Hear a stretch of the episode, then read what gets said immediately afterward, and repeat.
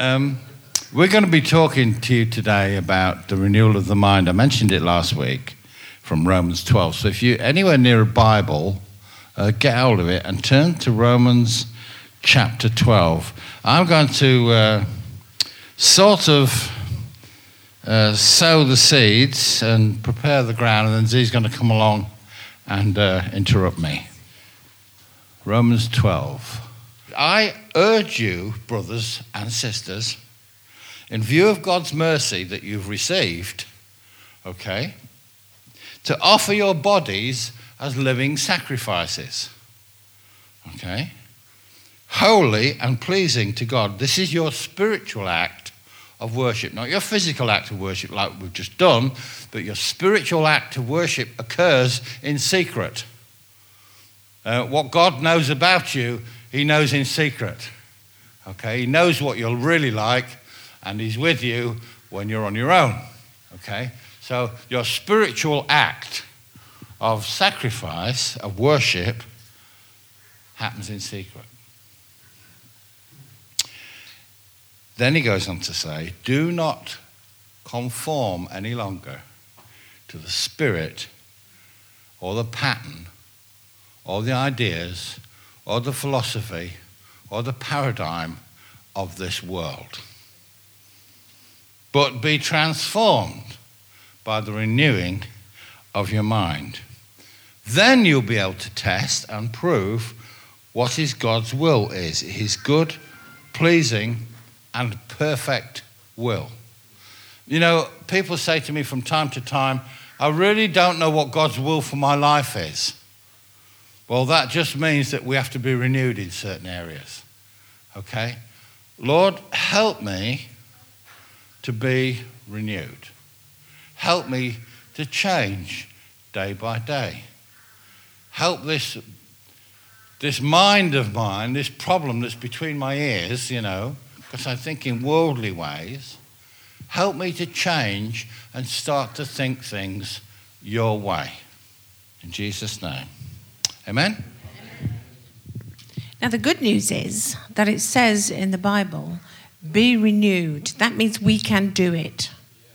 That was like such an incredible thought to me that God would not put that in the Bible if this was not possible for us to do. That we actually have authority over our mind. This is real. We can do this. But I don't think that I was personally aware of how powerful my mind is, certainly, um, uh, is now or was. I think, I think it's the whole thing about the mind is, is so kind of big and huge and massive that we kind of almost miss it. You know, we're, all used to working with computers uh, on some level. Um, some of us not a lot, some of us much more. But, but we take it for granted. You know, I'll say to Jesse, oh, can you do me a search on so and so? You know, but you know what? The, the, the, most sophisticated computer out there is a poor image of, what's go, of what God has put in here. We have the most amazing computer here, and we don't understand hardly a, a tenth of how it works. And it's something I've studied, it's something I'm still studying. I mean, I, I, you come and look at my bedside table, it's full of books about it because I just find it fascinating. I have honestly, over the years, I have seen the quality of people's lives change by only changing the way that they think. So I just want to share just a few little pointers with you today because it is such a fabulous and interesting and a big subject. But the good news is we have authority over our minds. There is not a little man in there whispering things to us that we have got no control over. And, and I think that's the first thing when, when you know, I'm working with a client, I try to get them to see that actually this is your mind.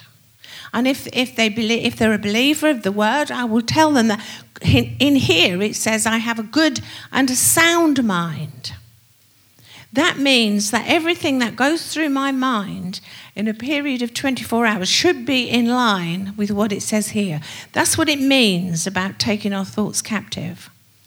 Now, we we're, talking about, we're talking about our mind as a computer, our brain as a computer. This fearfully and wonderfully made, you know, the search engine that we're talking about. We use it all the time. You use, you use your brain as a search engine. You'll say, um, I mean, we did it this morning.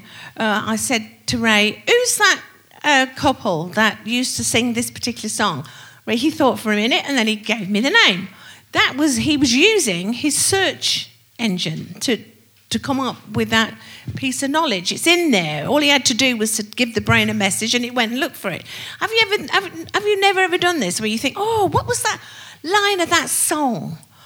uh, and you can't remember it, and then you forget all about it, and you go and do something, and two hours later, the, the line plops into your mind. Well, that's because your brain has, has gone off to search after you had told it to do this. Now, you can use that. You can actually, once you begin to realize that this is a very powerful tool that the Lord has given us, all I've got to do is relax enough to let my mind bring it to the fore. We have an automatic mechanism. Now, this mechanism is absolutely impersonal. It operates as a machine, it's got no will of its own. So, it will do only what you tell it to do. It will go and work on the job that you give it to do. Now, our brains are goal orientated. This is the way God's made us. We have we give our jobs, our brain, jobs to do, goals to reach, things to do. And the brain goes off and equips us with everything that we need in order to do that job. It also has got that amazing memory thing. I mean, I don't know if anybody's, if, if you're even aware of it, because we get so, take everything so much for granted that we almost don't use it. This is the amazing mind. You've got to remember that it is goal orientated. It will do it will go and do the job that you have given your brain to do. Now, that's such an incredible, positive, wonderful thing. But because sometimes we're not aware of it, we give it negative goals to go and sort out. We give our minds conscious instructions, and it will do the thing that we tell it to do. Now, for instance, I got really hurt by a group of people, and um, the pain just wouldn't go away. I kept feeling better, then I'd feel bad again, then I'd feel better, and then I'd have another bad day, and then I found myself crying. And I just couldn't get over it. And I didn't know why. Come on, I'm a counsellor. I know how to do this. This is what I do. Why am I still in so much discomfort about this? And then the penny dropped. And only recently the penny dropped. I was giving my brain instructions. I was saying things like, Why did they do that to me? Why did they treat me like that? Why did they believe those lies? So hang on, I've given my brain a job to do. So off it goes to try and find the answer. Now, in order to do that, it uses memory recall. That's his job. That's what it's supposed to do. So I would have memories of things people had said that would come out of a clear blue sky. I would have confused dreams, not the God type dreams, but my brain trying to give me messages. My brain was trying to answer the questions that I had given it. And it took me ages to realize I've sent it off. I'm giving it instructions every day. Why did they say these things and not mean it? I don't have the answer. The brain is not in my computer. My memory can search forever, and I don't have the answer. But it tried to do the job that God has in, made it to do. It kept bringing me back conversations to think about, it kept bringing me back little incidences to think about. It gave me dreams to think about. You know what? I couldn't get over the pain because I couldn't, my brain was doing what I'd asked it to do and was trying to answer. So I said, I went to speak to Dave because it's always good to speak these things out and said, Right, I am now going to move into acceptance. Whatever has gone on has gone on. I don't have the answer. My brain can go on forever and ever. It will never find the answer in the computer because I've never read it, never experienced it. It's not there. The computer doesn't have that information in.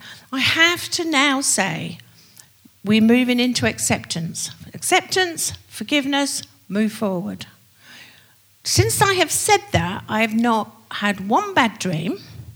I've not suddenly found myself with a lump in my throat, and I haven't had a memory recall. I, this I will get whole this way. I am taking my thoughts captive, but I am being careful of the message that I'm giving my brain. But I just want to encourage you this morning that we get used to using our mind to give ourselves good quality of life. Philippians 4, verse 8 says, Finally, brethren, whatever is true, whatever is noble, whatever is right, whatever is pure, whatever is lovely, whatever is admirable, if anything is excellent or praiseworthy, think about such things. So, if we can take our thoughts captive and learn to look for the positive things, if you're giving your brain a goal, check it. Make sure that, that you're giving it a goal that you want to, you want to, the consequences to be good and, and, pleasing to the Lord. And know that this is the, one of the most powerful tools that God has given us the power of the mind.